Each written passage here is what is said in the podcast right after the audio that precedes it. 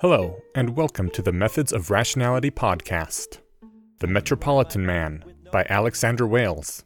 Read by Eneasz Brodsky. Conclusion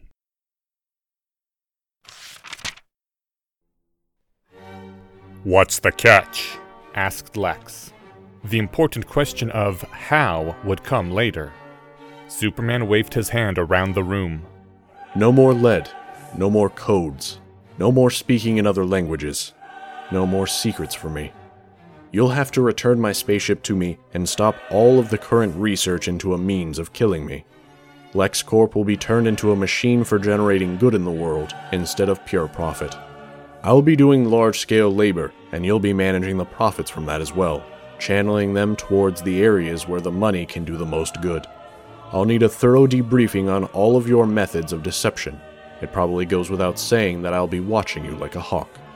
I want your help in allowing me to keep my identity as Clark Kent secret, which will likely involve buying the Daily Planet and giving me a list of everyone who you've told, for starters.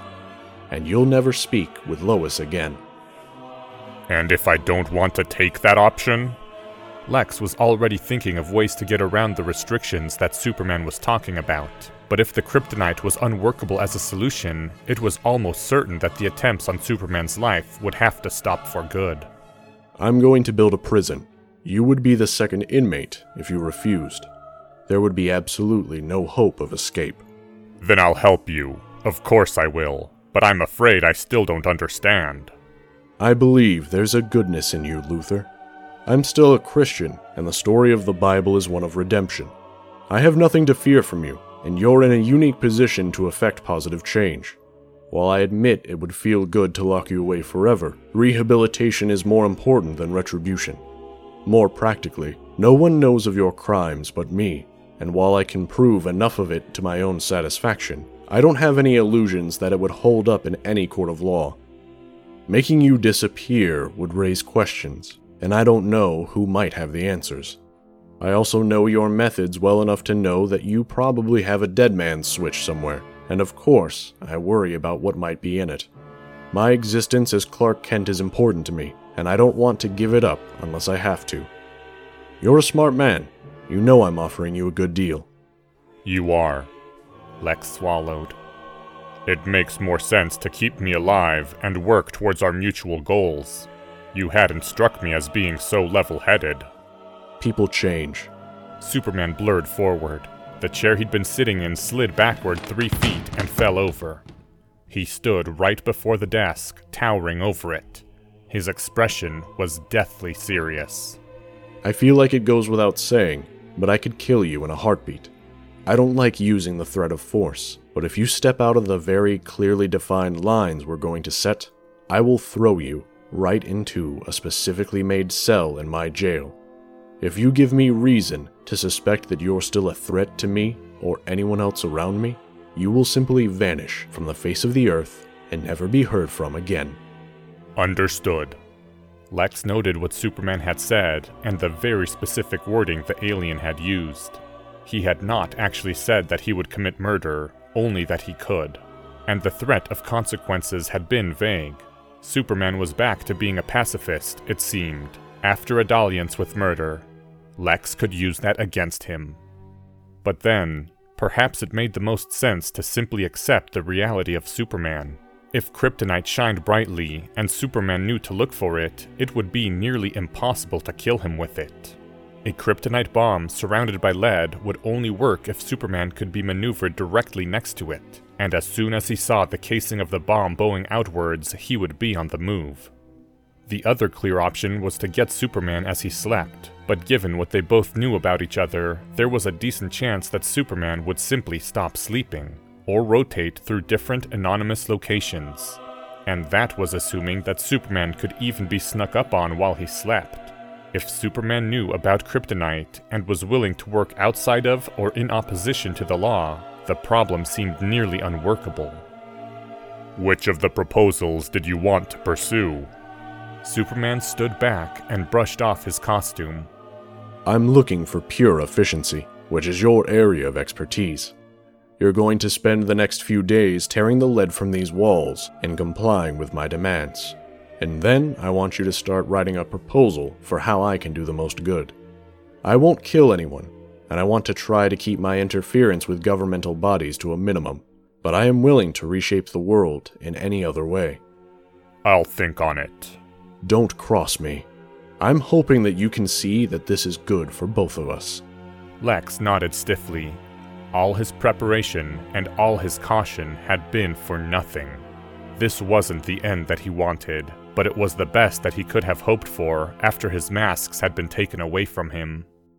This will be the last time we see each other in person. Or rather, the last time that you see me. I'll be watching you. Superman turned to leave, then stopped and stared at the door. He glanced back at Lex with a frown on his face, then looked at the door again. It was lead, of course, just like the walls of the room, but something had given Superman pause. Miss Graves, please move away from the door. Instead, the door to the study began to open, and it had shifted only the smallest fraction of an inch in the time it took for Superman to stand behind Lex's desk. He moved quickly and efficiently, being quite delicate with his power. By the time the door swung open, Superman had Lex's head in his hands, one of which was gripping his jaw. Lex felt no sensation of pain or even discomfort, only firm hands. Mercy stood at the doorway with a solid block of kryptonite the size of a baseball held straight out in front of her. Mercy, was it? His vice grip didn't let up for a moment. Mercy nodded. You have to know that this is utterly futile. I shouldn't have expected you to sit idly by while Lex and I had our chat, but we've come to an agreement of sorts. I want to leave here peacefully and with a minimum amount of destruction or loss of life. Lex's jaw was held firmly in place, preventing him from speaking. He could only hope that Mercy would understand from the look in his eyes. She took a half step closer. Stop. She stopped. I'm going to let Lex speak to you to try to convince you that you should leave. Lex, consider this your first test. Lex's jaw was gently released. He took a breath. Mercy, I want you to listen to me very carefully. Throw the kryptonite towards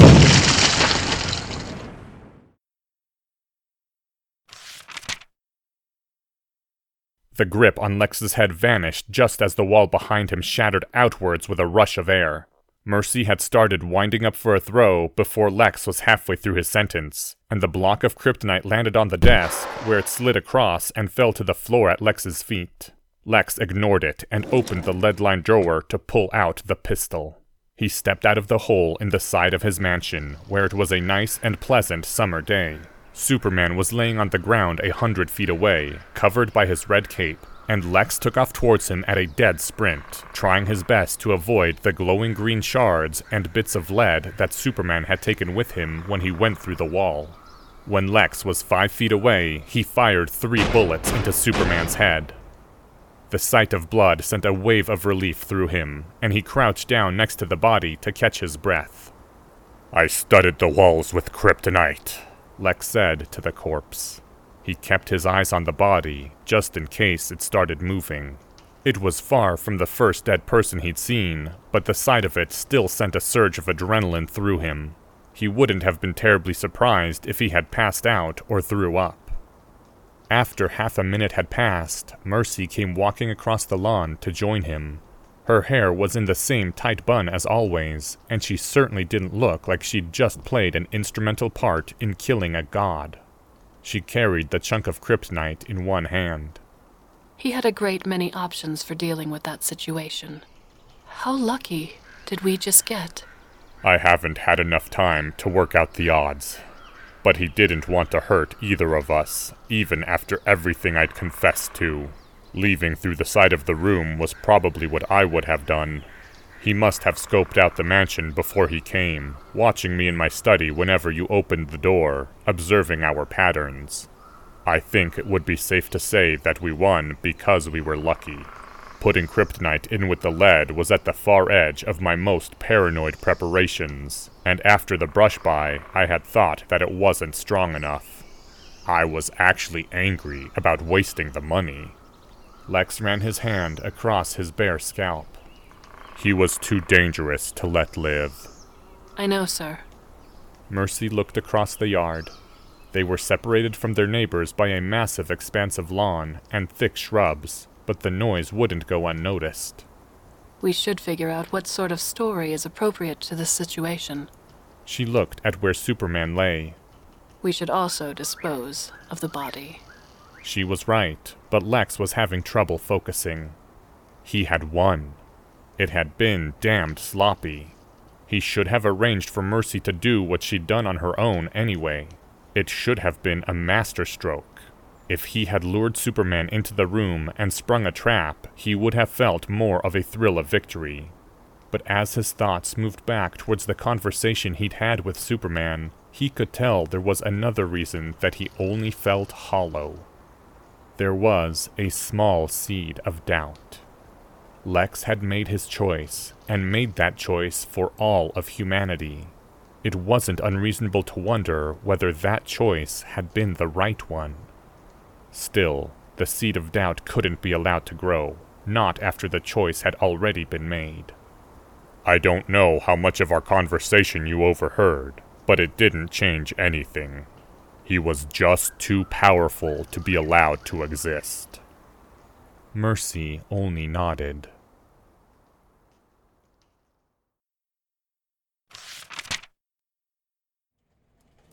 Any word from Clark? Asked Jimmy, No, said Lois. I wouldn't expect any letters from him. He just left without saying goodbye, though? I mean, he was never very dependable, but I just didn't expect it of him. He'd had too much of the city. You read his letter of resignation. He's back in Kansas taking care of the farm. It wasn't impossible to predict. You know how much he talked about Smallville. Lex had called her to let her know that Superman had been dealt with, and the letter of resignation had come in the very next day. She'd been feeling an awful pit in her stomach ever since, even as she tried to keep Perry and Jimmy from asking too many questions. She had no idea how Lex had done it, but she was certain that Clark was dead. Jimmy moved closer and lowered his voice. The thing is, I was talking to Eleanor. Did I ever tell you how we met? At a bar? Right. It was just after we'd gotten back from the Whitman thing, and she asked me some questions about Clark. I didn't think anything of it at the time. I was halfway to drunk, and she was. is. pretty much a goddess. Anyway, I was talking to her about Clark's sudden retirement from the reporting business, and she broke down and told me that it wasn't an accident that we'd met each other. I was part of a case that she was working to try to dig up some dirt on local reporters. She works for a detective agency, and she thought that maybe it was so that someone would be able to put pressure on him if the wrong sort of story broke. But now, now it seems a little fishy. Luthor. thought Lois. She should have known that after she told him about Superman's secret identity, he would try to find out more. Maybe it had been one of the things that had tipped Clark off and let him know that someone was on his trail. Wait a second. You started dating after we covered the Whitman kidnapping? Yeah? Why? The timeline didn't match up. She'd come to Lex months later, which meant that either someone else was snooping into Clark's past, or Lex had known the truth far before she had. One of those options seemed far more likely than the other. Nothing. You've just given me something to think about.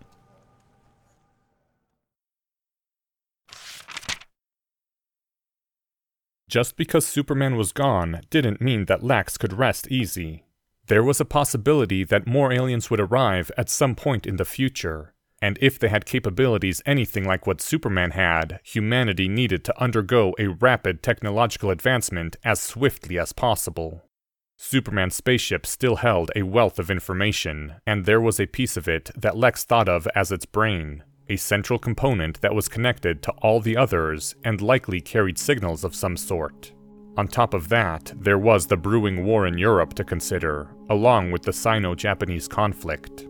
It was unfortunate that governments were more willing to spend extreme amounts of money when there was an immediate danger to their existence. But war, or at least the threat of it, would prove useful.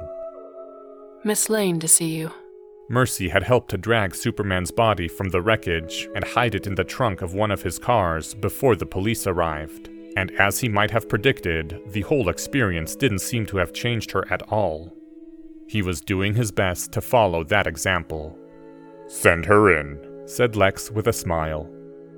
Lois looked different. She'd cut her hair aggressively short since the last time they saw each other, and if she had always been a little bit ferocious, now she seemed positively bristling.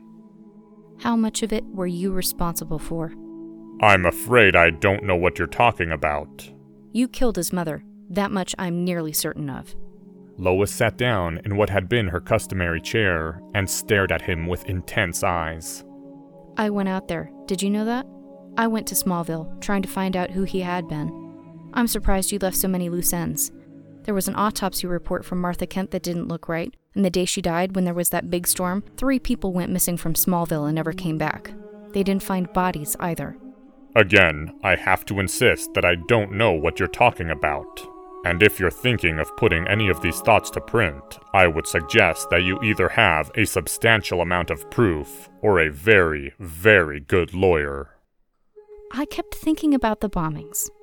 Clark thought that Calhoun was the man behind them, but he was wrong, wasn't he?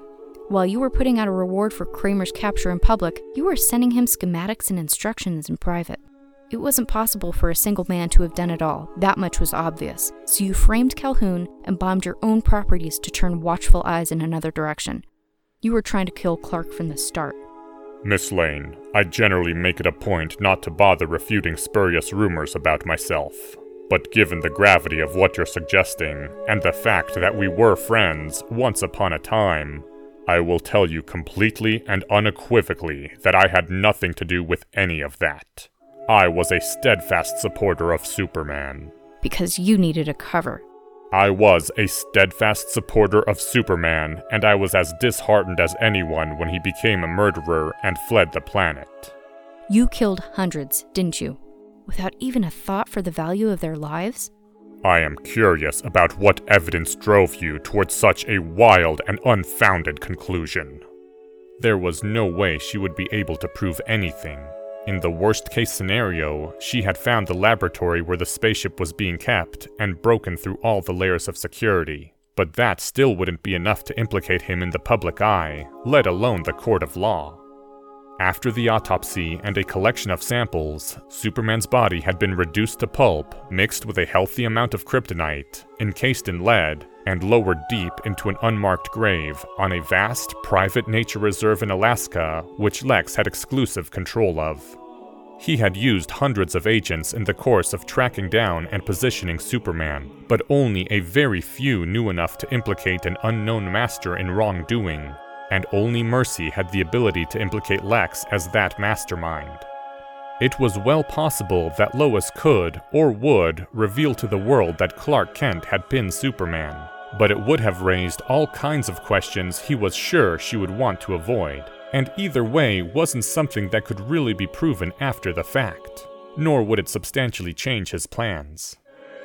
I don't have any evidence. Believe me, if I did, I would be shouting it from the rooftops instead of coming here. You won, Luthor. I just want to know what the hell you were thinking. Well, of course, I can't comment on things that I haven't done. If, hypothetically, I had engineered a series of heinous crimes in pursuit of some foolish feud with Superman, I certainly would have nothing to gain by telling you about my reasoning. Especially not when it would give more fuel to your paranoia. I hated Clark for lying to me. I hated him for living this double life and pulling the wool over my eyes. But at least at their core, Clark and Superman were the same person. There was real goodness there, even if it was clumsy and imperfect. Is there a core to you, Lex? Lois, I have a franchise of orphanages set up throughout the United States now, headed by caring, competent people. I am personally spearheading a number of advancements in the sciences that will revolutionize the world ten times over. If the United States goes to war in the coming years, one of the reasons we will emerge victorious is because of the vast resources that I control and the overwhelming technological superiority that we will enjoy. I have done more to end the Great Depression than any single other person on the planet. That is my core. Lois only glared at him. She stood slowly, seeming years older than when they'd first met. I wish I'd never met you. She left without another word.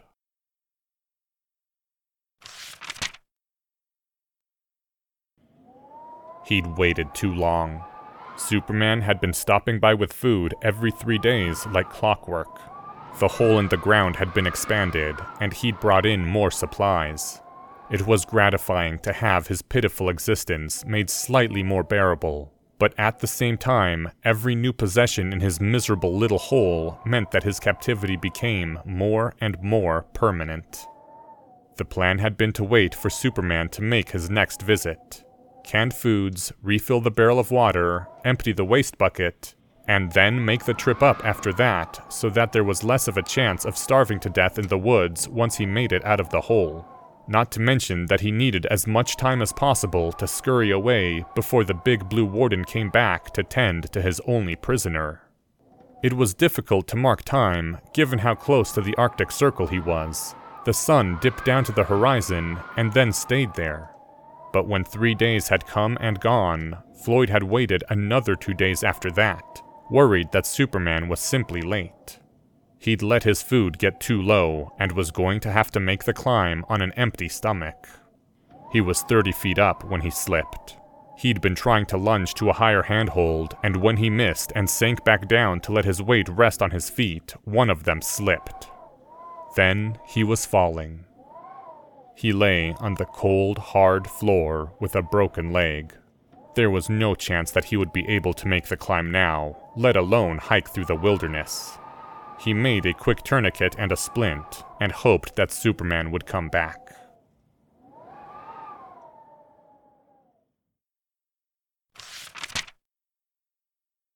End.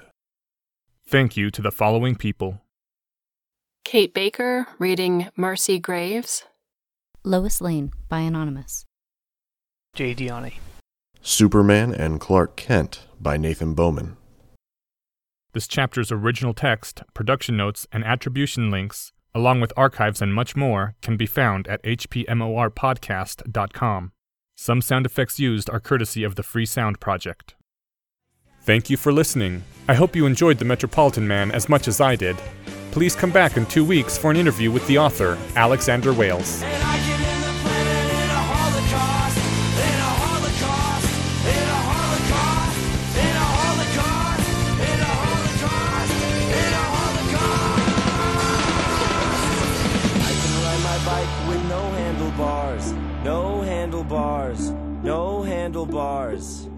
I can ride my bike with no handlebars. No handlebars. No handlebars.